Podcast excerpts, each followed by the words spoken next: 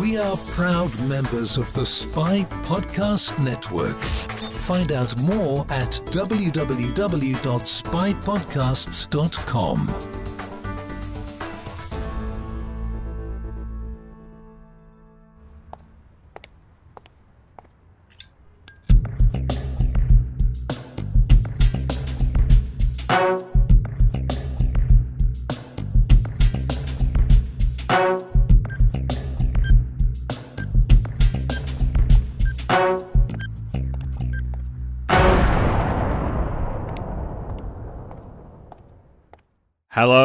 welcome to Spy Hard's podcast, where your hosts go deep undercover into the world of spy movies to decipher which films make the knock list. But remember, this information is strictly for your ears only. I'm Agent Scott. And I'm Cam the Provocateur. And Scott, gum! Gum! Gum! Stick it under the table, Cam. I genuinely thought you'd introduce yourself as Pooba. Oh, that's a good one as well. Yeah, yeah. Mm. We'll get back to Pooba. But um, Cam, I think we might have done it this week. We might have gone so obscure that we might actually delete our own podcast. What are we talking about? We are talking about 1934's British Agent, directed by Michael Curtiz and starring Leslie Howard. I have to believe these are names people know, but I don't. We'll talk about my, Michael Curtiz, who one of the big old school Hollywood directors, uh, and Leslie Howard is in a lot of films of that era. Kay Francis as well. So it definitely has people who would be very recognizable at the time. Um, but it's not really. This movie is not one that if you you know Googled their names is in the first three or four mentions of their work. Hmm. It's interesting because I put a, a little tweet out about this episode earlier today, and we actually got some responses to it. People have seen it, and they Right. did like. And there's actually a bit of trivia I've got for our you know breakdown section that I don't. It's not on IMDb. Oh, I've had uh, I had a far easier time finding trivia for this movie than say even probably Gotcha, something like that. Wow, really? That's Mhm. Oh. surprising, actually. Oh, this one was really easy for me. So there obviously is people who hold this film in, in high regard. They hold it in regard. They hold it They hold it. like like the gum. yeah.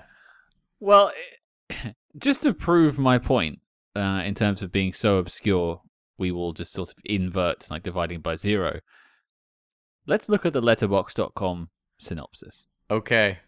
Is it now? I, I'm before you read it. I'm wondering if it's going to be a history lesson, basically paragraph, or is it going to be you know a one or two sentence character-driven plot summary? Let's find out. Scott, go ahead. Do you care to do you care to gamble? No, I, I want to hear what it actually is. I think it's more fun just to let you Okay. read it. Okay. British Agent, 1934. Please insert synopsis here. Oh, oh, they don't have a synopsis on Letterboxd, huh? No, I'm kidding. It actually gets worse. Oh, okay. An Englishman falls in love with a Russian spy. Okay. That's uh pretty vague. Did you pull up the IMDb one by any chance? I I can. I I have it open just to maybe give it a second shot. I mean, this one oh oh. Do, do you remember? Uh, do you remember pitching your tent? Uh yeah, I do. Yeah. Wait, yeah, wait, what? Wait, hold on.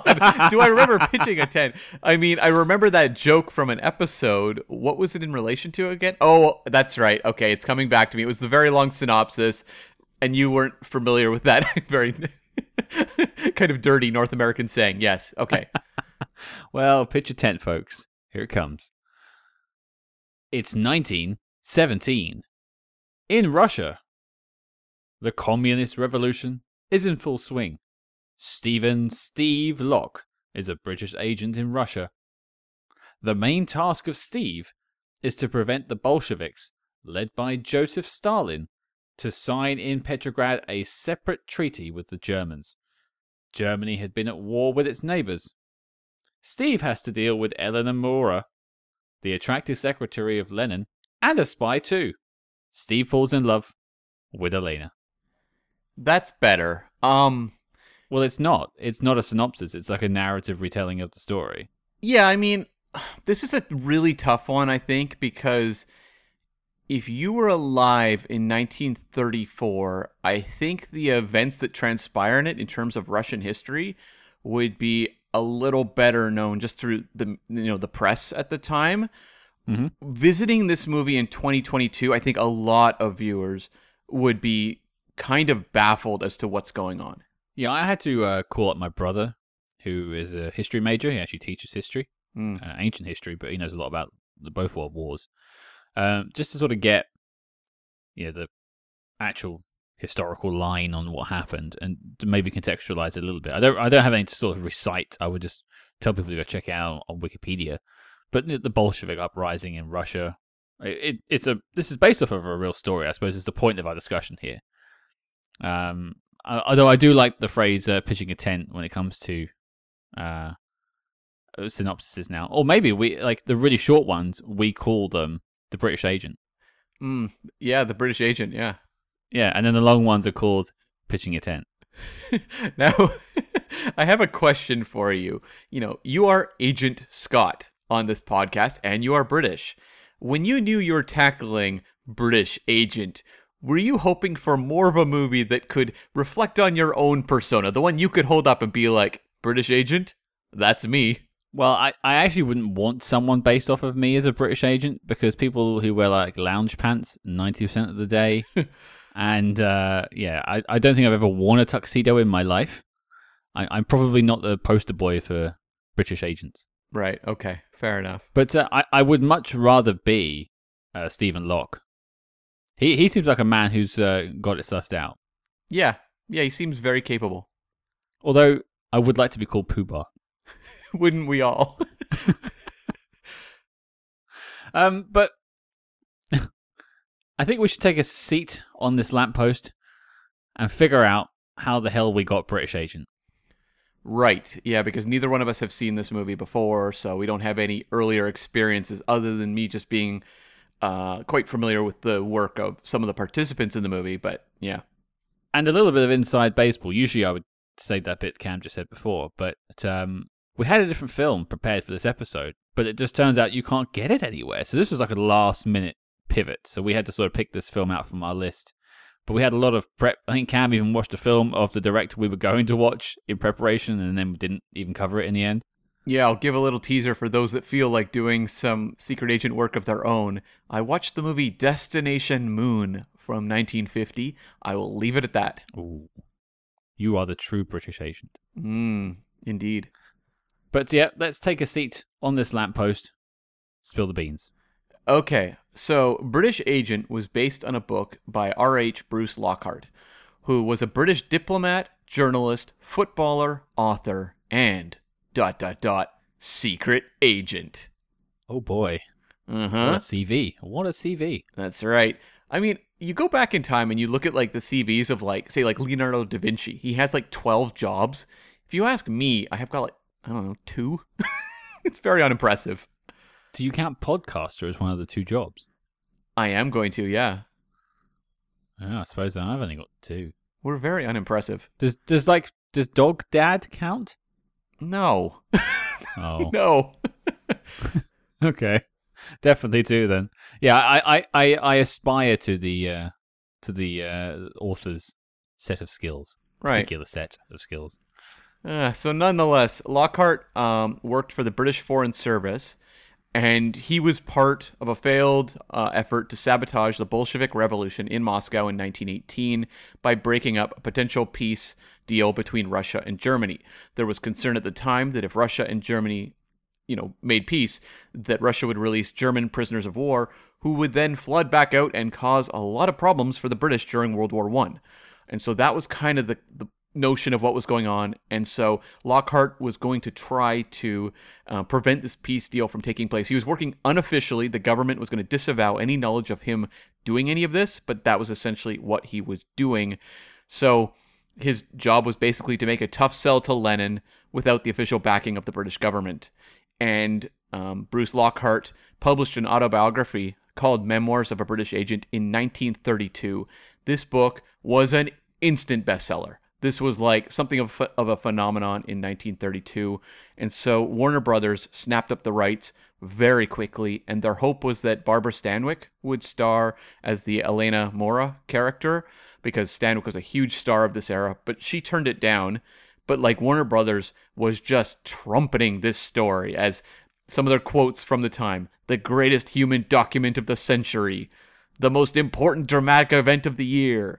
This was also the most expensive film in Warner Brothers history at the time when they were making this. Like they believed in the story of Bruce Lockhart. I wow. Okay, that's a lot to take in just at the early stage of this uh, sort of uh, briefing section. So, okay, the most Warner Brothers have spent. Now, I, I could I can argue that's probably true. I think that is on the screen. I think you can see that. Yeah. The quote about the book. Did it say in the last century?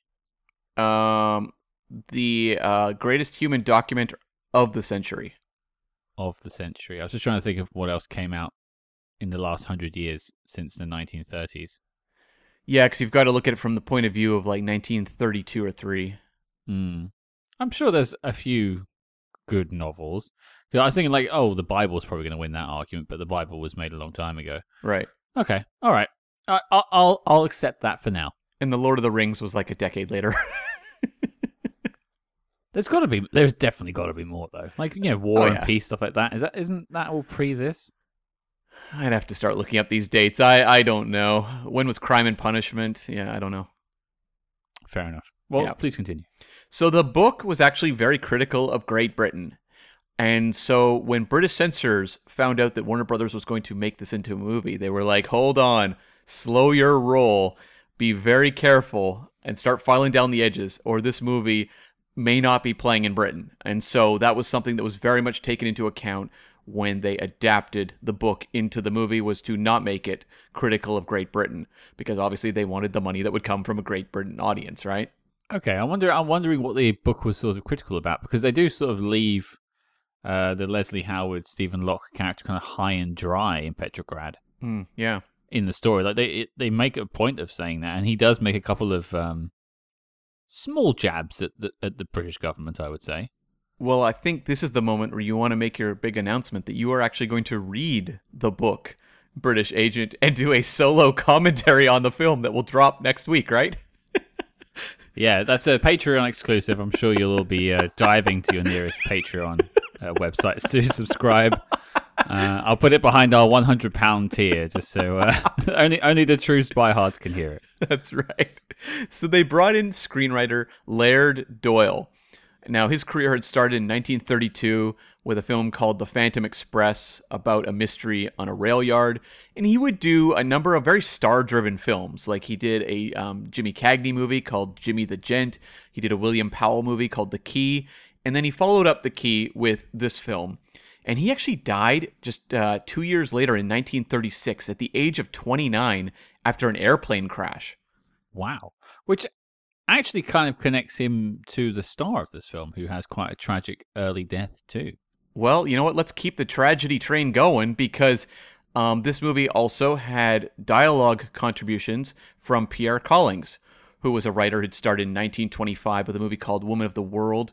And um, he had later on, with his penultimate film, done a film called The Story of Louis Pasteur, which he won um, two Oscars for for Best Original Story and Best Screenplay.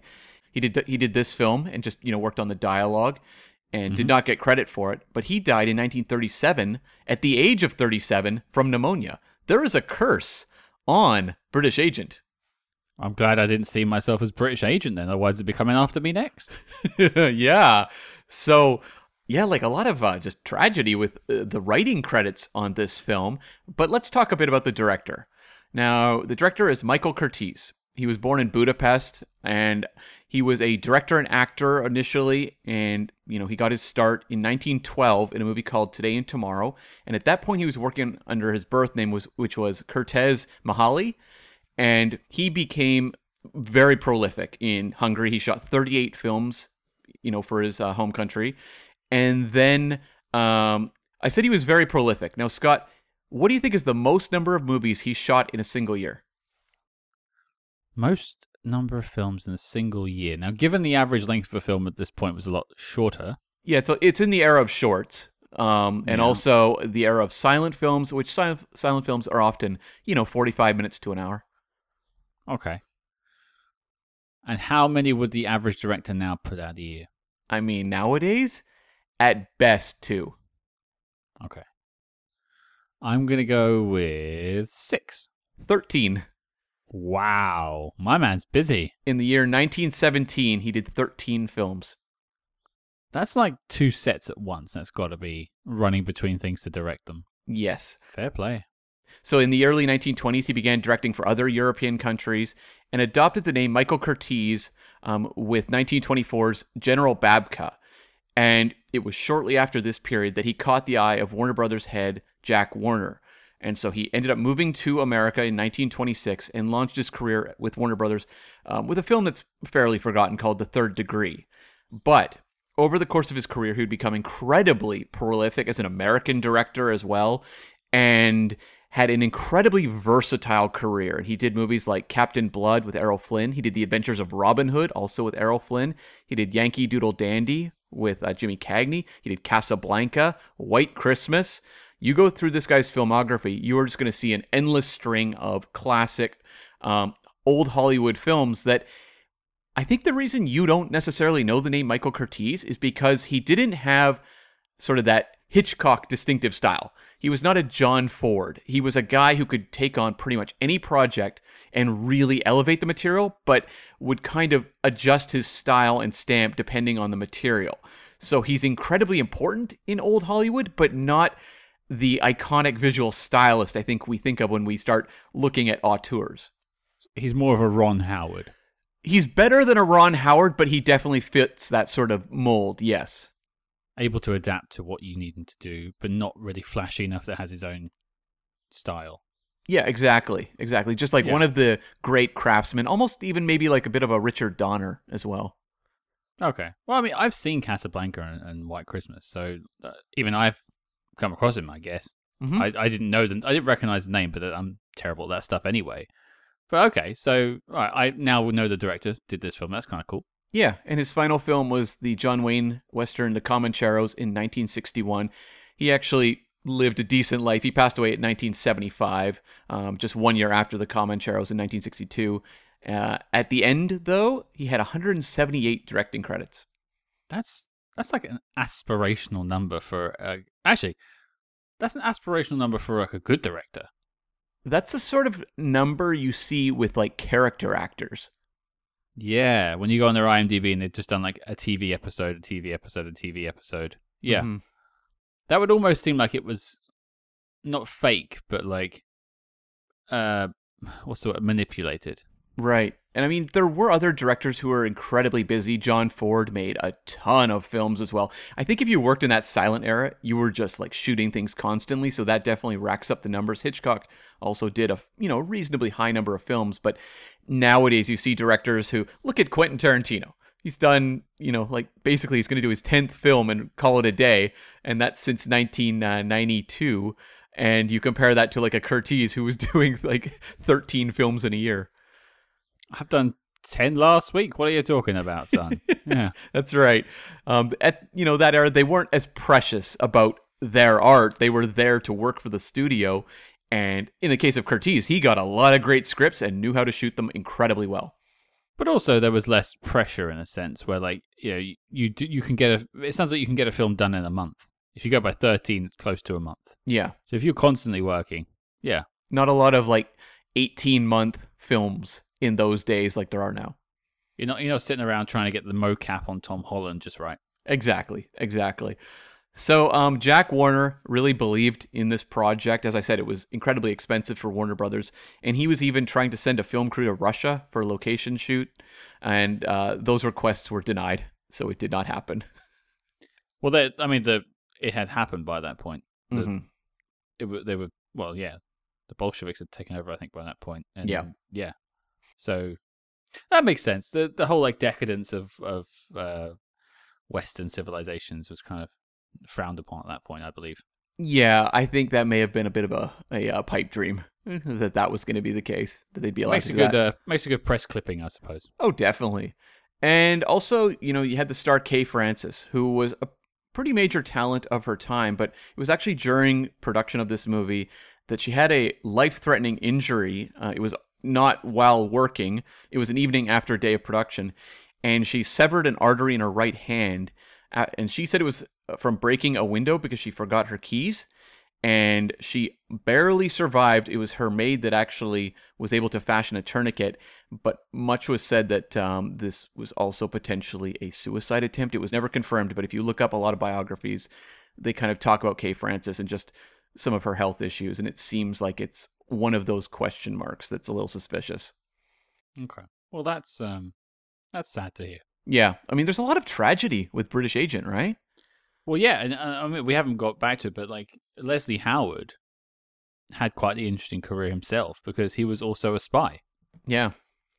Uh, and then died during World War II as a spy. Quite the uh, strange web this film has uh, woven. Yeah, just one of those weird coincidences where it's just like everyone affiliated with this movie seemed to have a lot of issues, except for Michael Curtiz, who seemed to make it out okay. But yeah, very interesting. Um, as and I then, said, the and then Pooh like what? poor Pooh so as I said, the budget was very high on this one. They spent four hundred seventy-five thousand in you know nineteen uh, dollars or thirty-four dollars. So that's quite expensive. Domestically, did five hundred thirty-two thousand international 390,000 for a worldwide total of $922,000. And uh, I did the inflation calculator on that. It's about $20 million nowadays. It's so bizarre that you like there's films that we try and track from like the 60s and you can't find anything. Yeah. For this, you've got the whole international and, you know, domestic. Uh-huh.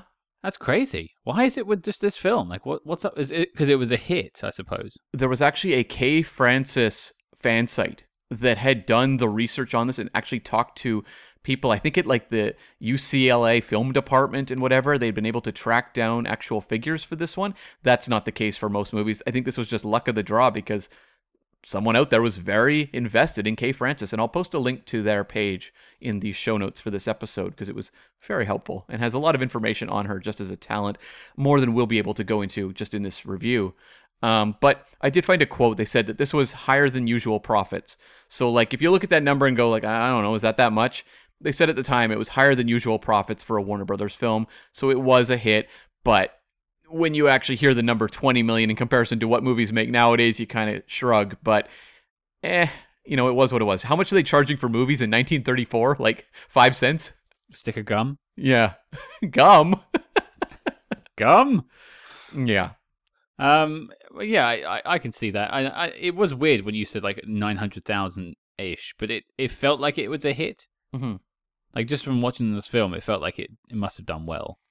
It did well enough. Yeah, like it was considered a solid hit. Um, but there's a reason that you're not necessarily as familiar with it because the top three for this year you had number one was It Happened One Night, number two was Cleopatra, and number three was One Night of Love, which is a romantic drama starring opera singer Grace Moore that coincidentally I watched last week.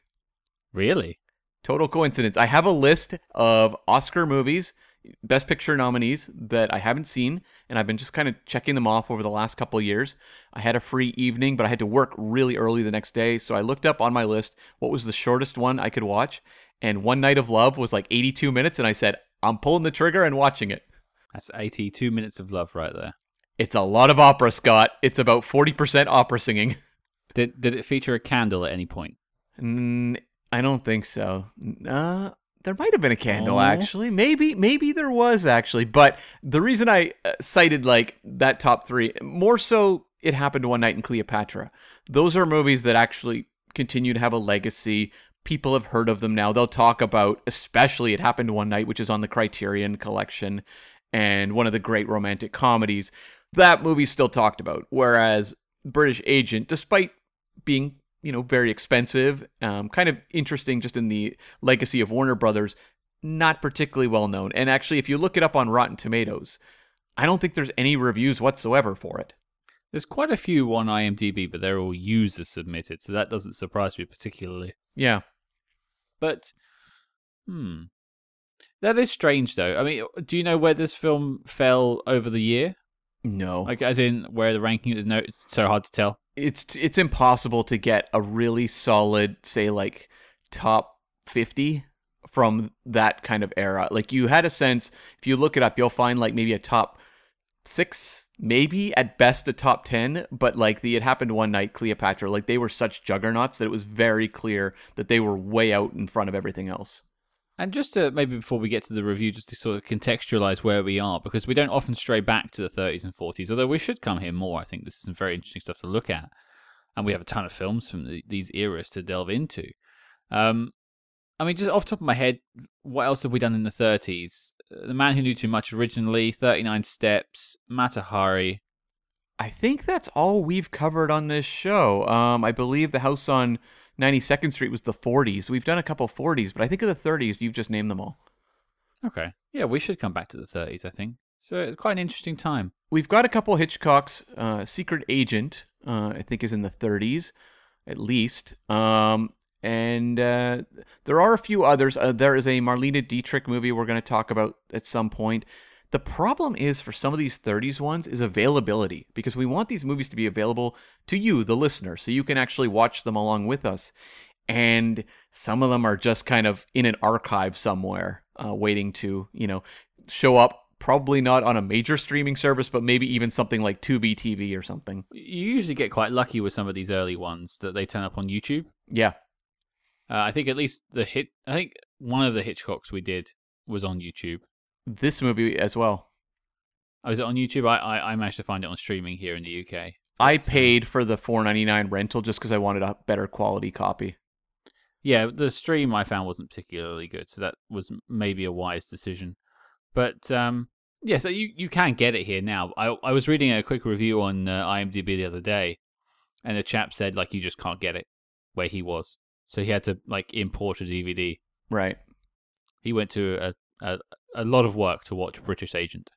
It's one of the bummers of the streaming era, at least for me as like a real film fan, which is that like streaming seemed to offer all of the opportunities to get all of these classic films. And if anything they've in some ways made it harder where they've said we don't want anything old. We want stuff from you know right now up until maybe the 80s even even the 70s is spotty it's really like they want the 80s upwards and so what i really hoped was when things like hbo max launched and stuff was they'd just be like here's the entire warner brothers classic archive and that's not really been the case It's weird because we've got uh, a really good channel here in the UK called Talking Pictures TV, um, and they just show. I mean, they they do show up to like the eighties. They do a lot of B movies, B sci-fi gets played a lot on there, but they'll do the odd spy film two or three times a week, and they have played The House on Ninety Second Street. right You know, they go that obscure. So uh, we've got that, which is nice. But after that, we're in the same position as you, the Netflixes and the Amazon Primes of the world. Now, Amazon Prime has some dross on it. Don't, don't, don't yeah, trust me on that. But uh, it doesn't really do old films. not for free. Uh, Usually you have to pay a No. rental charge, yeah. And there are great stuff out there. Like the Criterion streaming channel obviously offers a lot, and there are a few other specialty ones, but the hope was always that things like an Amazon Prime or especially the studio specific ones like HBO Max would just be like, here's the whole archive, go nuts. Which is is odd because I'm sure it's all digitized. One would think, yeah. Like you could just it's like flick a switch. But Yeah. alas, we're not in charge of these streaming networks. Um, I think I think we should talk about this film, Cam. Yeah, I had actually one other note I'll make, just in case anyone was confused, because I talked a lot in the notes about Warner Brothers. When you watch the movie, it has the big, uh, you know, um, production slate for First National Pictures off the bat. Yeah. And I was confused by this when I watched the movie because I actually did the research in advance, and I was like, First National Pictures. So I looked this up. It was a um, a production company earlier in the 1900s, and Warner Brothers acquired it in the 19 uh, I believe it was 1928, and they would use it for very specific movies. So things like more serious dramas, things like that. It was kind of more their prestige pictures. They would put the First National Pictures um, slate on it, but they would retire it a little bit later down the road and just go full on Warner Brothers. So it's like a Miramax or something like that. Yeah, the way that Miramax owns, say, Dimension. So Dimension would put out Spy Kids and a lot of genre films, especially horror stuff or sci-fi. even though they all are under the Miramax umbrella. But Miramax is owned by someone else, isn't it? Disney, yeah. So it gets more complicated, but nonetheless, yeah. Right. Okay. Okay. I, I remember seeing that, but then I didn't know about the Warner Brothers thing. So I, I had never heard of First Nations pictures before, though. I'm sure I've seen a movie with that production slate on it, but I, yeah, it's not a super common one. No. Well, th- this is a rare one because, as I said at the beginning of the chat, we hadn't spoken about this film. It was like a last second decision to pull this film out from our list. So Cam and I haven't even discussed it at this point at all. So Cam, I'm deadly curious. what did you think of British Agent? I found this film. I, I kind of gave a little bit of a clue up front where I said, like, the historical aspects of this movie can be quite complicated. At least for me, I did not have an ultra, ultra strong knowledge of what was going on in Russia during World War One. And so this movie kind of assumes you know. It does have Mhm. these, you know, cards that will give information, but they're a little vague. And so I found a lot of the movie intellectually you had to really pay attention and try to follow that. And it felt like often the plot was driven far more far more by historical detail than characters. And i found aspects like that a little frustrating. When we look at 1930s movies some have aged really well. Like i think you can look at the 39 steps and be like wow that still really plays. It has momentum. I don't know that this movie has momentum but i found it fairly consistently interesting in terms of the story it was telling. I mean, it's not dumbed down. Uh, it's a movie that I think you know you have to pay attention. It's at least giving you a snapshot of a time in history that's interesting, and I didn't know that much, but it made me more interested. So in a way, it did its job. It actually made me want to go and look, you know, read on Wikipedia what was going on at the time, and I'm more interested now in watching other films set during that time period and learning more about it. So in that respect, it did its job as drama, it's a little wonky. Uh, you know, it has the snapshot time and place stuff that I think is often played very well. I said this movie was expensive. I think it has some really interesting, you know, restagings of riots and things like that. But as sort of a character driven film, it's a little stiff. It's a little talky. I mean, it's very talky. It is a very, very talky movie. And it also has, at the core of it, a romance that does not work for me. It's incredibly melodramatic, and it was sort of modeled on a not a relationship, but like um, the Kay Francis character was sort of an amalgamation of a few people, including a woman that um, that Lockhart was uh, dating at the time. I don't know if he married her. I don't know the. I can't remember the full story there, but it was a woman he, he was having a relationship with. But it's also combined with a few other things. I like the idea of a female spy character that has this sort of conflicted relationship with him, but it is like the swooning love story within three minutes of them meeting, and it never really sells. I, I was hoping you would come in here with a slightly different opinion, hmm I have to say. But I, I honestly can't argue with any of your points. Yeah. I was. I'm always quite hesitant with older films. We know this on the show if you've been following along, but Cam, you certainly know this anyway. I always look at House on 92nd Street as a reason why. That's like the perfect encapsulation of what I think an old film is like. This isn't like that. No, Th- This isn't. This is a. I wrote down this film is going at breakneck speed.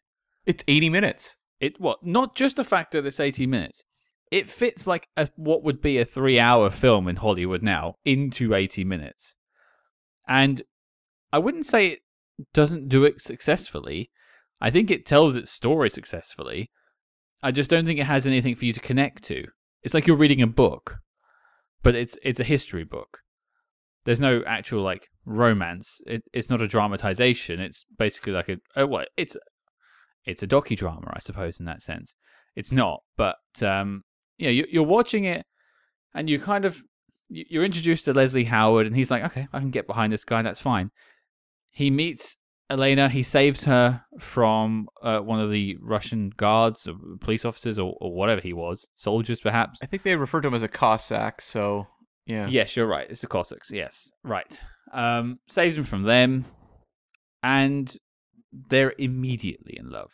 And it's not just like a, a, a a blossoming romance. It's you know, she's willing to give up her communism for him, and she, you know, communism at that point was quite the I don't want to say cult, but you know, quite the it was quite a following. It was it was quite a powerful movement. Let's say that, and for her to give that up was quite a statement, and I don't think they earned that at all. Whereas the entire film is based around caring about what happens to these star-crossed lovers, you know, capitalism versus communism versus the heart, which sounds nice, but when you're like barreling through this 18-minute film trying to tell the this, you know, quite a long story of espionage in Russia, which is quite this cool little side of history that no one really talks about. Like when I approached my brother to give me sort of the lowdown, he's like, "I've never really spoken about this. We don't teach it in school." Yeah. Quite interesting. He he cares about it because he likes that sort of side of history. And I don't think I've ever heard of a Russian spy story in this era. So I, on that sense, they're giving us a, a cool story. I just I think there was a, a better way to deliver it than this. Did you find just the historical events very burdensome to try to navigate? Well, I had to. Uh, I watched it the first time. Luckily, it's eighty minutes, as we said. Yeah. I had. I, I just sat through the first watch. I was like, uh, okay, I guess like the title cards you mentioned are kind of helpful. Like three or four times in the film, they give you these little exposition dumps, which is helpful. But like, I, I was sort of just like shrugging at it. Really, like I, I was pretending it wasn't particularly important. But when I go back to think about it, knowing the history is very important to this film. Like you need to know you need to know who Lenin is. If you don't know who Lenin is, it doesn't make any sense. No, that's very true, and even like uh, Trotsky as well, who plays a pretty Yeah. significant role. And I mean, I think at the time, if you were an audience member going to this, the book is a bestseller and caused quite a stir, apparently. So I would imagine a fair number of people have, would have read the book, but they'd also be much more aware of World War One history, I would think, because they would have been very, you know, they would have been tracking what's going on at that time versus removed almost 100 years. Well, it's like if I asked you, Over 100, yeah. Yeah, if- what if I asked you what is happening in the Middle East? If I asked you what was happening in the Middle East ten years ago, you could maybe tell me who were the powers at that point Right. and and what was happening roughly. Um, and if I told a story in that and I painted my picture within that canvas, you'd probably follow along because you're aware of popular culture and news and Russia and, and the United States and NATO and terrorism, all that sort of stuff, sort of intertwined into that section of the world. But yeah, I rewatching it now. If I sat someone down, like if this if this made the knock list, for instance, it would have to go on the knock list with like a guidebook. yeah, and as people that cover spy films, we tackle a lot of Cold War stuff. Mhm. So like the Russia of the like you know the 1960s and 70s and 80s and all that sort of stuff is something we experience time and time again on this podcast, whether through serious films or James Bond. You know, like they will touch on it in ways. So you kind of absorb some of the information, the necessary information, just through osmosis of watching some of these movies. Whereas the World War One era was that was where I struggled with this movie, and it did. I, I struggle because as a work of like film storytelling, I don't think it's that successful because I think it would just genuinely confuse a lot of people in terms of aging. Maybe in 1934, people were like, I'm on board 100%. I understand all of this. But played now, it's very confusing and it doesn't have kind of that sweep of history that I think we've been kind of taught to kind of you know watch. Nowadays when you see a film set in a in a you know past era they I think do a pretty solid job conveying what was going on at the time in a way that audiences can kind of soak up very easily. This film throws a lot at you.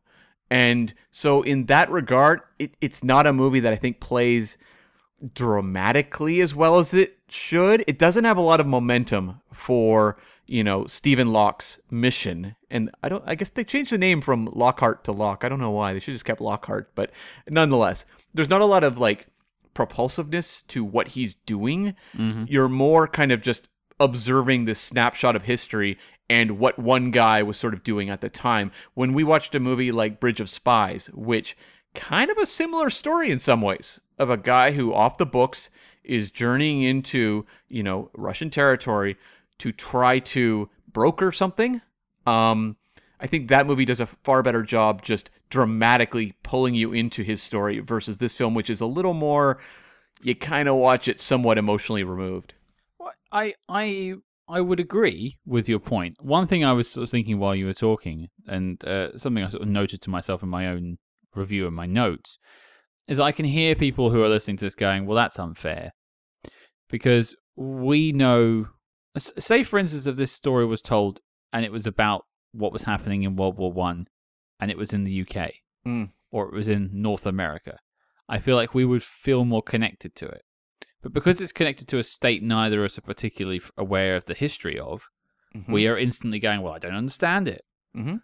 But that's more our lack of knowledge hindering our experience and our enjoyment of the film than necessarily the film's lack of delivery. But what I will say is, I think the film still fails to convey the message and to sort of contextualize where the film is. And it's also an American film, right? Like it's a Warner Brothers production being pitched to, in that case, predominantly, I guess, a North American audience. Although, uh, you know, obviously Great Britain was very important to them as well, given that they were willing to make concessions to, you know, uh, appease the censors. So it really, if it's a movie coming out of Russia, I would view it very differently versus something that's being pitched as something that will be playing in a theater to a general audience in, you know, North America. Is this like the 30s version of dating itself? Like, is, is this the, like, I don't know, a modern drama and someone walks up and goes, yo, yo, yo, homies, what's up? in some ways, yes. In terms of the storytelling, I think there's a staginess to some of it, as well as just. I think things like some of the romance aspects are very dated. But there's other movies of this era that you'll come across that are just very creaky in terms of a craftsmanship level, and that's not the case here. I think this one, its sort of frustrations for me are more storytelling driven and just the characters are very thin. Like I would just like to do I would just like to know more about the characters and visit them in a way where it's not based around melodrama. I would like to just get to know them more as individuals, and the movie doesn't give me that. So I guess in that regard, yes, it's kind of a simplistic approach. That part's aged, but I think in terms of like an 80 minute movie, this did not feel like I was watching something super creaky and awkward. no, I, I agree. I think it it's uh it's successful in trying to keep your attention. You're not like staring at your phone throughout. Mm-hmm. But I don't I don't care about the ro- romance between the two of them. I almost would rather it had been 90 minutes and I had five more minutes for each character just to give them some life.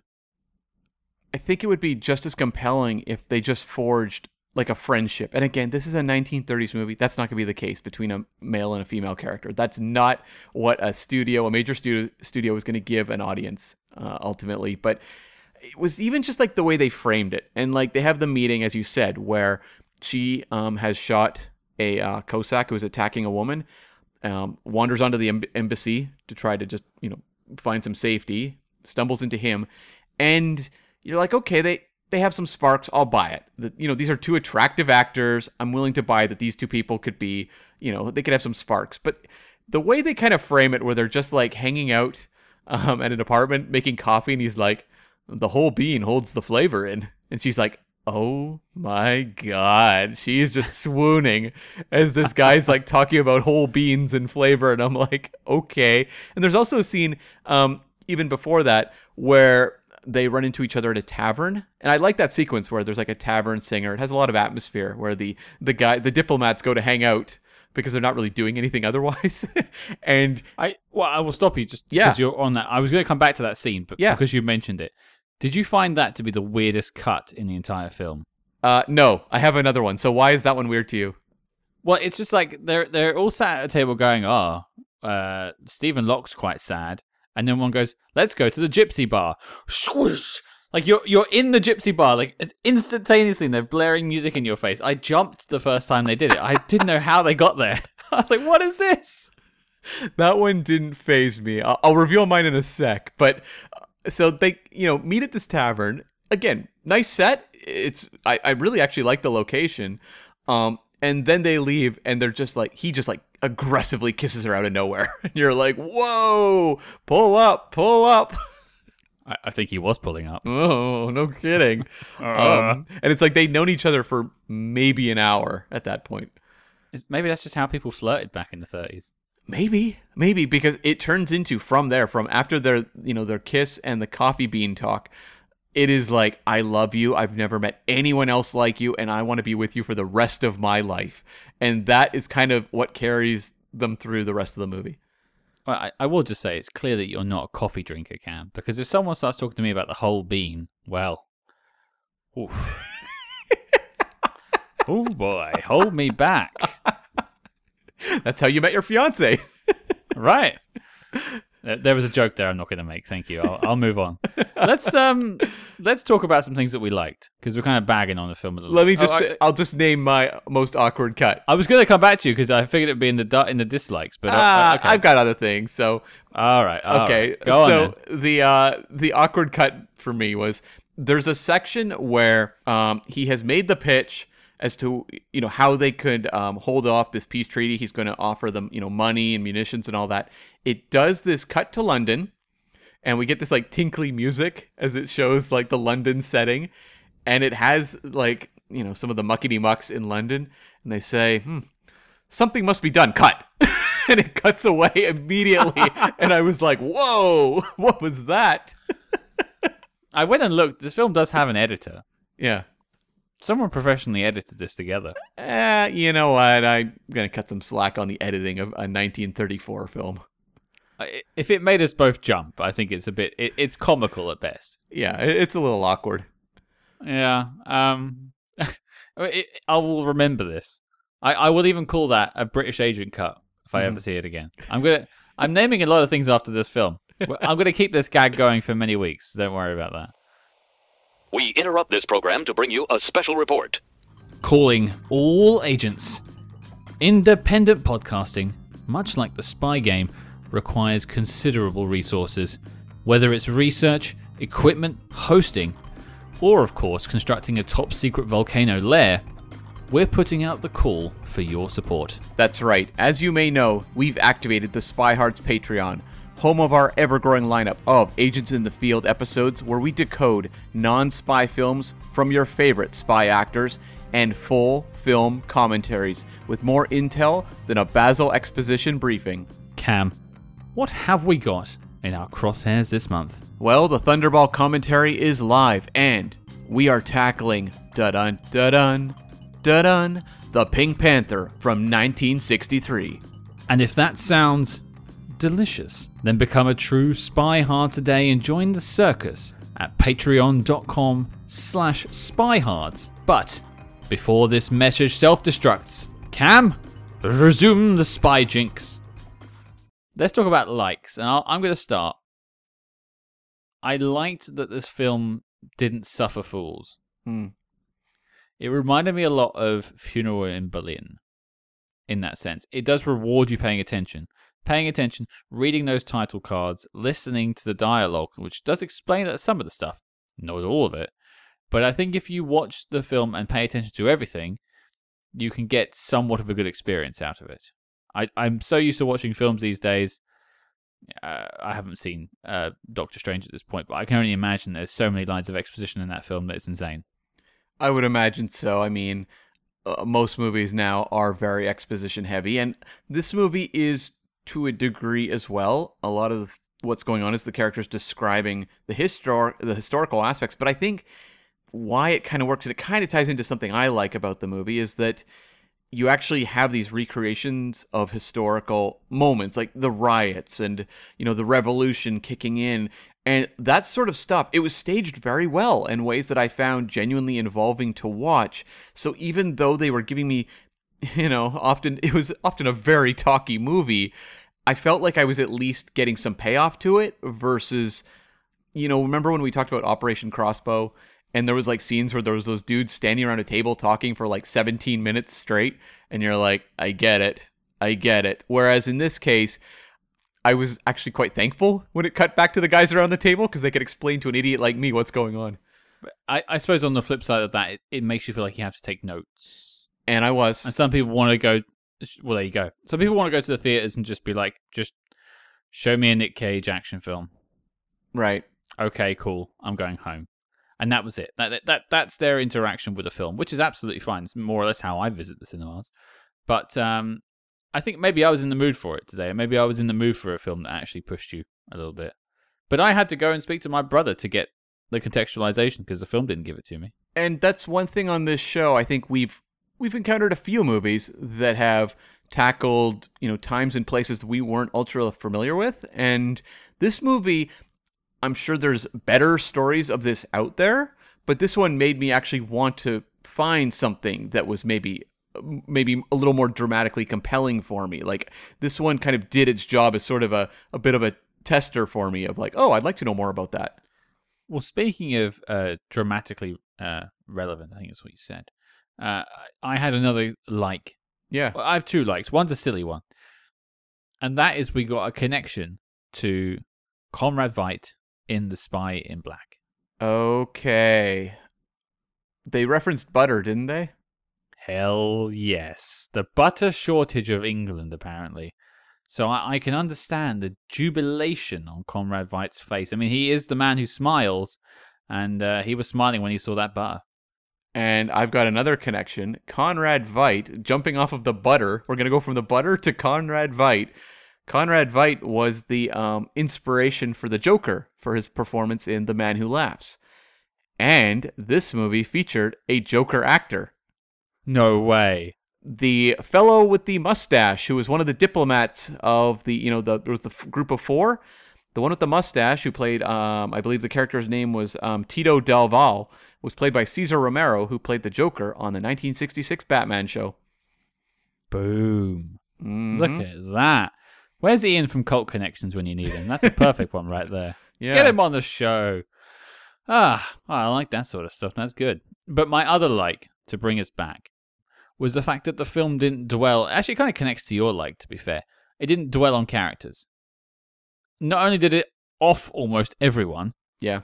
which is inter- which is refreshing, but also like those people in the boardroom, they're there for ninety seconds in the entire film. It didn't need to keep going back to them. We didn't need more exposition. You can get it from someone else. It was about like there's a there's a phrase for it that I'm forgetting. It's about like using your characters wisely. Economical? Um, yes, yes, economical use of your characters. It didn't need to have anyone else for any longer than they stayed. No. And I appreciate that we were like we are offering them to add dramatic stakes. You were killing people, and you weren't just cutting back to see what was going on with um, who was the chap that was dying? Stalin. Lenin. No, Lenin. Sorry, it wasn't Stalin. Stalin was later. You weren't constantly going back to Lenin to see if he'd rolled over in bed and woken up from his coma. You got the one bit that he's ill, and then the update he was uh, okay at the end. Mm-hmm. I like that. Yeah, well, it's like when a movie like this moves fairly briskly, and not in a way where it feels like it's been hacked to shreds. It just is a No, pretty fast-paced movie. Because I can think of a movie like, say, like the Jonah Hex adaptation from a handful of years ago, which was clearly hacked to shreds in his 72 minutes, and you're like, I can't understand anything that's going on. That's not the case here. seventy-two minutes. something like that. Yeah, you remove credits, it's like 70 something minutes.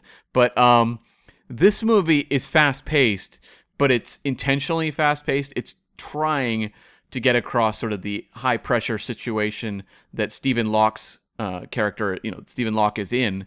Um and that it gets bogged down I find with the historical aspects just my lack of familiarity, but in terms of being kind of a concise 80 minute story, it pulls that off.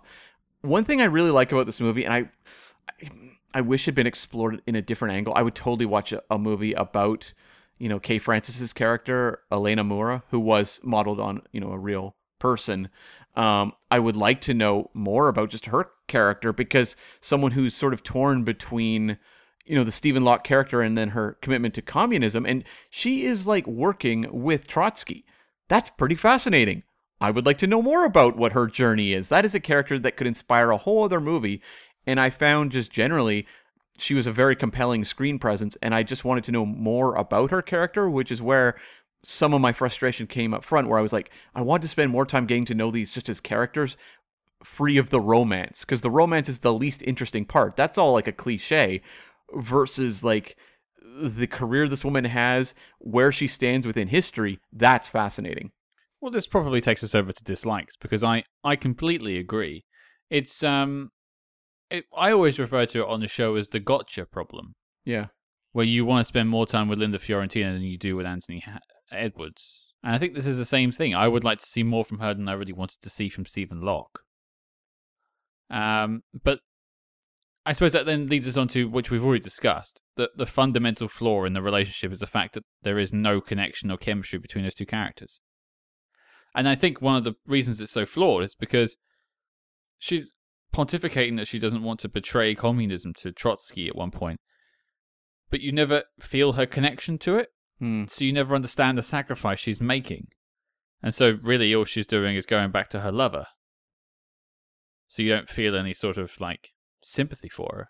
there are moments where you get a sense that she i mean of, of the spy characters she's probably the closest to a spy we have in the movie um you have a moment i, I think like stephen locke it's in, I, I would have to imagine drastic changes were made to that book you'll have to mention it in your uh, full-length commentary um but uh One hundred pounds a month, please. I can guarantee this this feels pretty Hollywood uh, esque when you have like a scene where Stephen Locke is sitting there with a coded um, message, reading it out loud in a room with her like sitting like right in the next room, and this is like nineteen what. 1918 or 17 or whatever, uh, I would imagine the sound insulation was not particularly strong. And if you are getting coded transmissions from Britain that are top secret, you're probably not going to read them out loud as you're decoding them. To someone who actually has already told me works for the Correct. communists. Yeah. Uh, well, I, I wrote down in my notes. It's actually a dislike, so I suppose it connects to the section too. He is Locke is perhaps the dumbest spy we've ever encountered on the show. Exactly. And like he does that, and that may be like the the biggest boneheaded move he makes. He makes a few, but that might be the biggest one. And she takes that information and actually takes it back to her boss. And to me, like the conflict comes in more so when it comes to they want um, her essentially to get a forged check so that he can be arrested. And that's where for her the conflict comes in of if Stephen Locke is arrested, chances are he is going to be uh, executed. And so I would just like to know more about the conflict within that character. And Stephen Locke, he's a little stuffy as a lead. And a lot of his um, role within the movie is kind of defined by inaction. It's a lot of him sitting around waiting because nothing's going on and he's getting frustrated about that. And you do get moments where he does. He gets to go and actually, you know, make his pitch to try to prevent the peace. Stuff like that is great. But a lot of it is other characters around him are more active. So whether it is her or whether it's uh, um, some of those other diplomat guys he's hanging out with who are actively like running out in the streets to go and try to achieve something and getting shot for it, but they are all kind of doing things versus Stephen Locke, who often is confined to a location. Yeah, he's played as like the leader of the group because he's like negotiating with that general and things like that. But he's not really an active agent in that, uh, if you'll pardon the pun, um, in any of that work because they set the meeting up and therefore pushing the agenda forward. Really, those those friends. I do want to, and that is my next dislike. I want to talk about those friends. But before I pivot, I was just looking at Kay Francis's uh, list of films, Yeah. and the first one that popped up is called The House on 56th Street. the prequel? Oh, it'd be the sequel, wouldn't it? 92nd? 56? Oh, 92nd, you're right. Yeah, it would be the, it's the prequel. It's only 68 minutes, so uh, look look forward to that uh, Spy Master interview on Patreon there. No, oh, what am I talking about? Interview. To- We're going back in time. Yeah, so look out for that on our next uh, Agents in the Field episode on Patreon. I'm sure you'll all be uh, shooting over to Patreon. Well, you- you're already coming over to hear me read the book.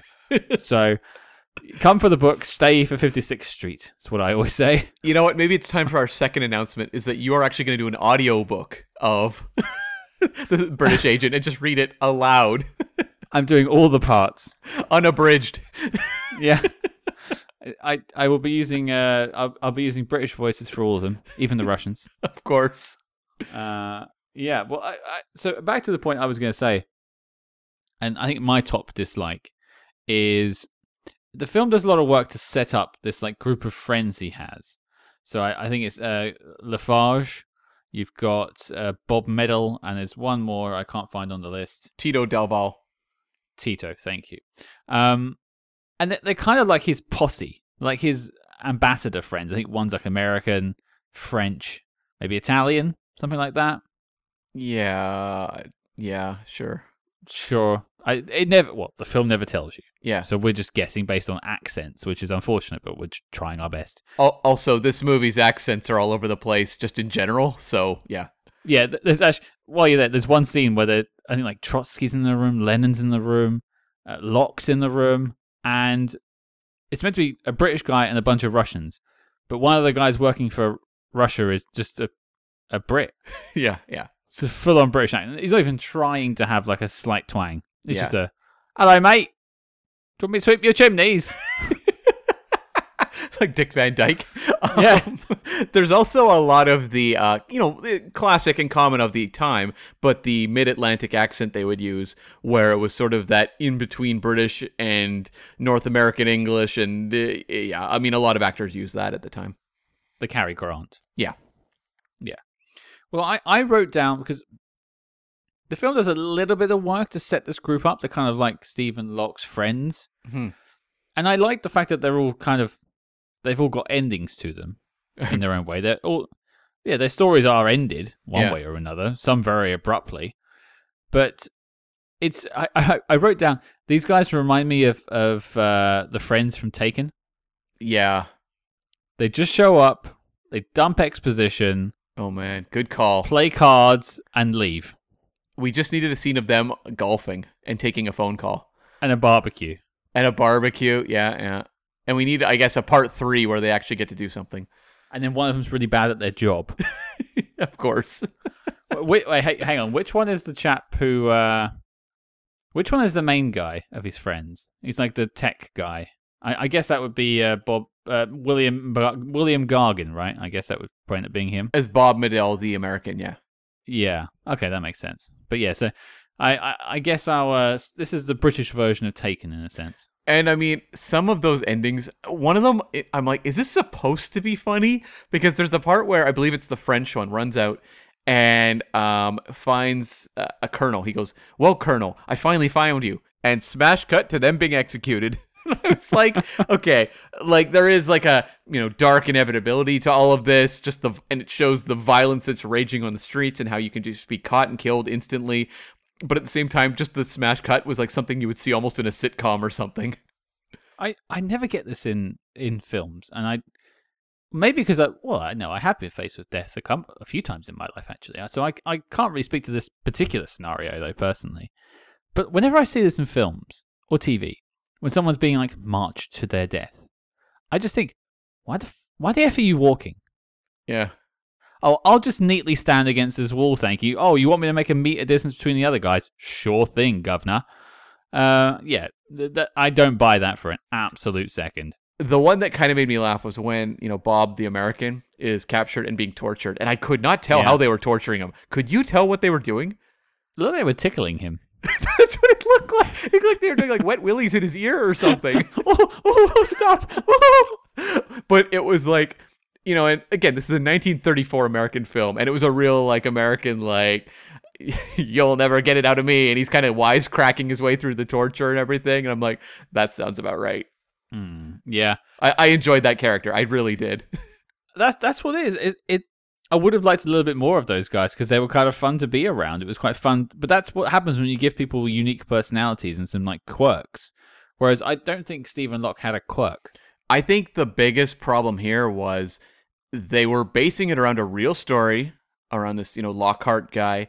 And so often, especially like when I see biopics of this time, I've seen a number of them of the 30s and 40s, is that they play the character that they are inhabiting, who's a real person, incredibly straight. Where it's like, this person has no faults whatsoever and often that comes across as kind of bland. And I found Stephen Locke kind of bland. Yeah, I, I, I was just about to make a comparison to him in my head, but I couldn't think of who I was thinking of. But it might come back to me. But yeah, he is, well, milk toast. Yeah, Like, it, there, there's nothing like. He looks nice.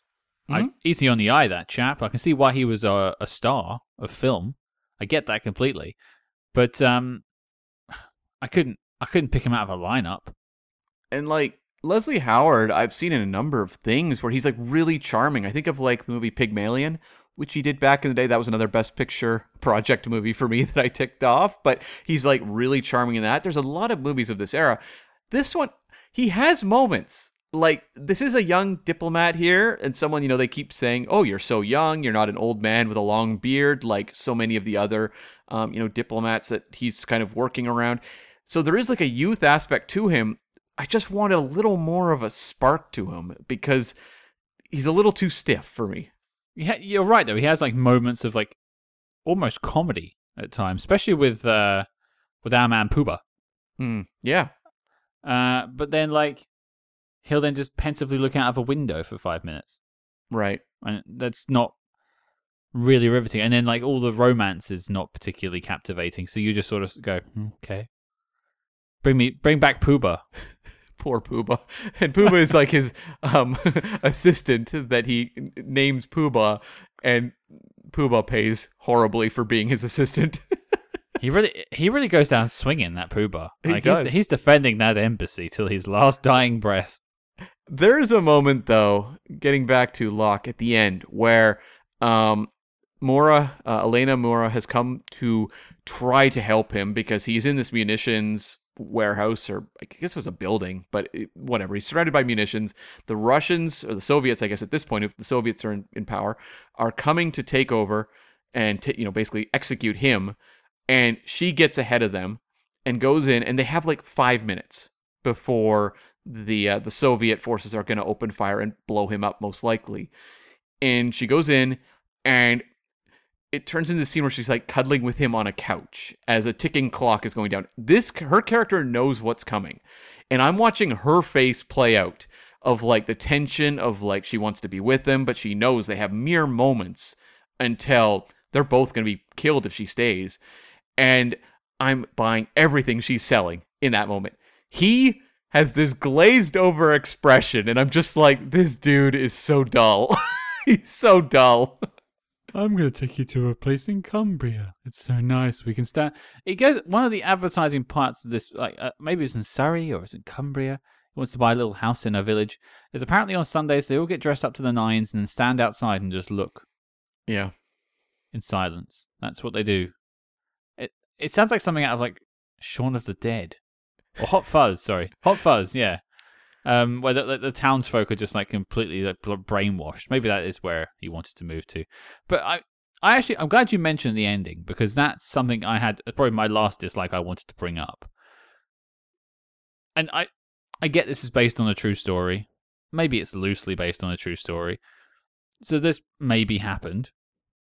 Uh, to Archlock. What's what's his name again? Sorry. Lockhart. Lockhart's his real name. I should I should remember that because of the character Flashheart from the uh, Blackadder TV show. But so as you camp set up, they're in this house. The Soviets are about to blow them up to kill Locke because Locke is a wanted man because he is a foreign agent against the Soviet state. And basically, you think their numbers up. You hear like the guns are going off. They're shooting out the windows. Uh, Elena thinks it's all over. It's not because the bells start ringing conveniently due to uh, factoring into his sentence about this perfect village that he wants to live in. And uh, apparently, Lenin is fine. Lenin has woken up. It's a Deus ex Lenina. Can I admit something to you, Cam? What? I had the same thing in my notes. Hell yes. This is why we are co hosting this podcast. I will send you a photo afterwards just for proof, everyone. I, I need to prove this to Cam because it's not some like podcast trickery. Uh, yeah, Deus Ex Lenina. He saves the day, I guess. Lenin is saving lives. Um, and so he gets to just leave the country with Elena, I guess. I say there is zero chance any of that played out in real life the way that it does in the movie. Zero chance. It's r- kind of ridiculous in the movie. And you have the bells, you know, going back and forth.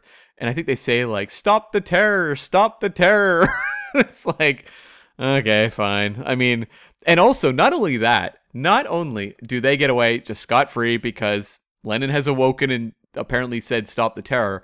Um, Lenin has awoken. But yeah, it cuts to them getting on a train to leave. And also, the American Bob is out asking for gum again. So clearly, they let him go too. He didn't get executed. No, no, he had to get his gum. Yeah. Like they needed to, they needed to resolve the gum situation. They let that, they they left the plot thread dangling. They had to sew that up, Cam. That was his whole character, really. It was the gum thing. He had more than Stephen Locke. Although, I mean, I guess we do have that Stephen Locke enjoys the whole bean versus the ground coffee. So we do have that. No, I, absolutely. It, it will always have the whole bean. That's right. Hmm. That's right. Well, I think before we drift on over to the knock list, Cam, I mean, this is an 80 minute film, so we're not going to have an hour and a half's worth for you this week, folks. Well, I, for me, I have a couple of quick notes. I mean, the film opens, apart from the title card, with this weird, like, credit sequence out of, like, a, I don't know, 80s sitcom where you've just got, like, the actor's name and, like, a gurning face for each person so you know who they are because the film doesn't take any time to set any characters up, particularly. But that, I, I found that a really weird intro to the film. Did you catch that? Yeah, it's the sort of thing you would see in the end credits of, say, the movie Predator, for example. They do it there. Um, ah, okay. You'll Yeah, see it yeah, the yeah. odd time. Um, I would suspect in that in that period it was more like because it's Warner Brothers, right? And you're all working with your actors you have under contract, Mm. and so I would imagine a lot of it is they want the audience to match the faces to these characters so that you'll remember Warner Brothers actors because they're trying to make stars, right? Okay, I, I, I get that. That makes sense. I, my next note was based on uh, old, Pooba uh, announcing the arrival of Stephen Locke. I just want people to announce when I arrive at places now. I'm willing to do that in Las Vegas this summer. Yeah, Well, I'm getting married. You might have to. Oh, oh, good call, good call. Ah. Uh, what about you? I had there was a line that really made me laugh where when they're at that tavern and the singer comes over to their table and there's like the alcohol that she's going to drink and one of the guys says if her eyes don't water she's not a good girl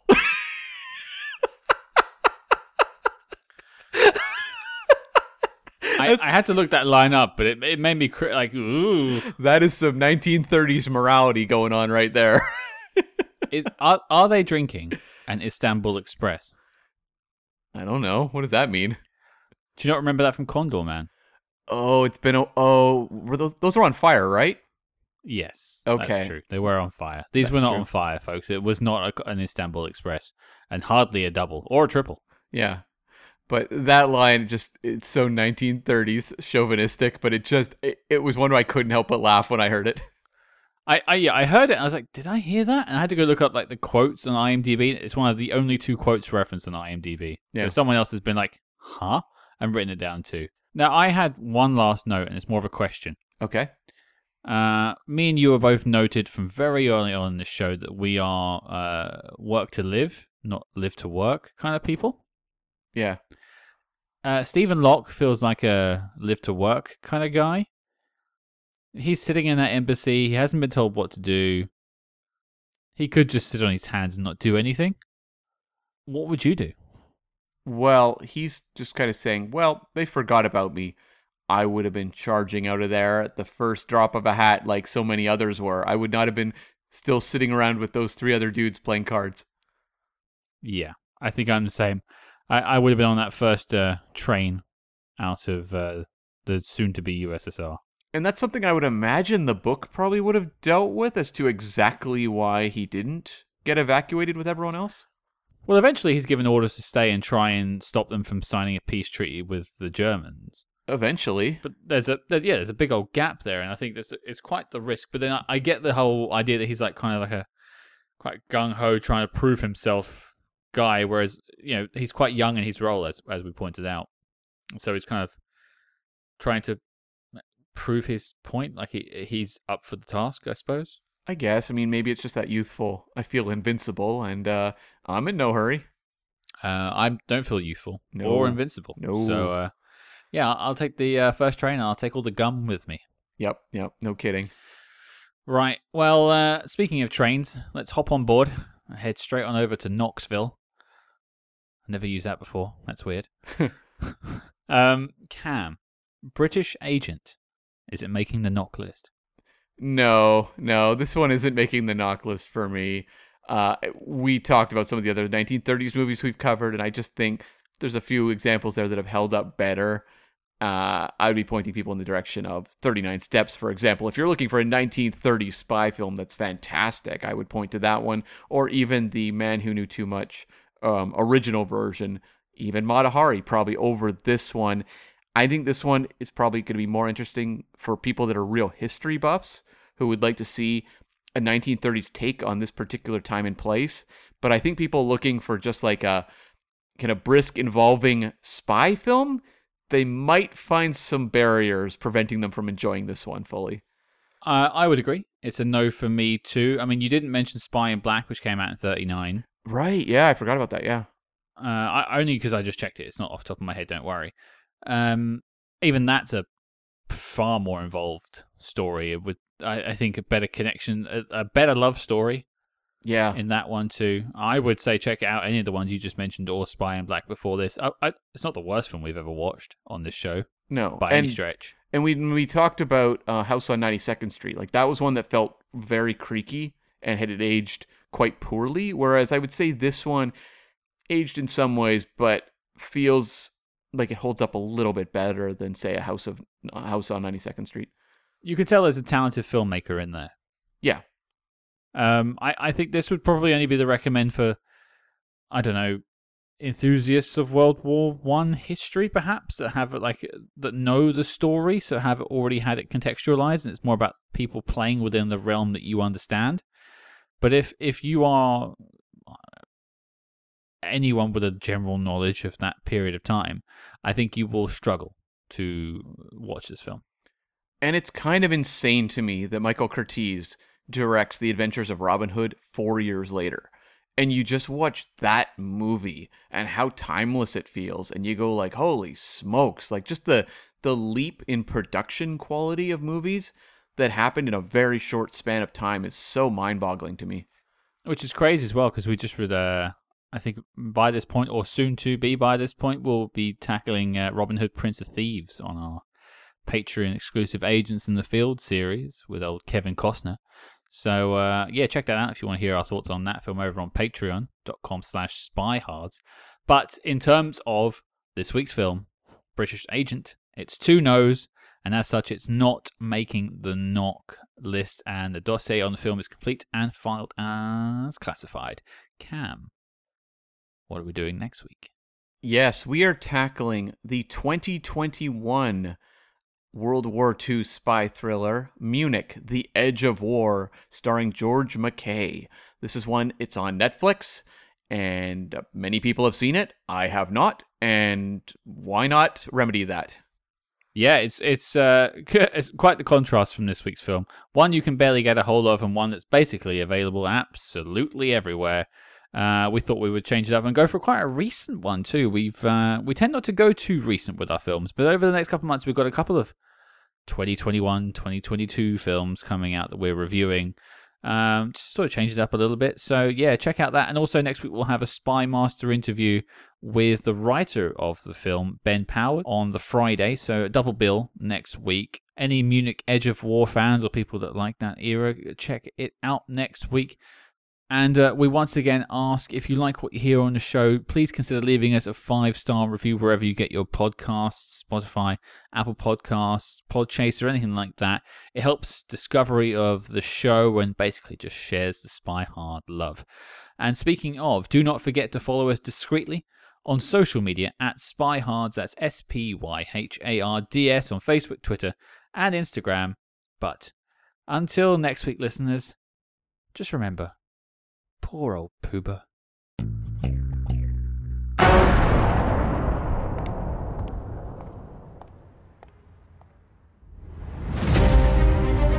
He never introduced himself by name, and, and then he excused himself, and there I was. I was now communicating with somebody from the KGB.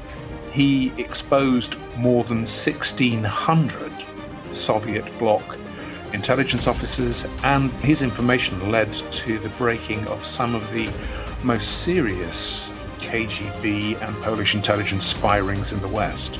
Just two short excerpts from the Cold War Conversations podcast. Go check us out wherever you listen to your podcasts.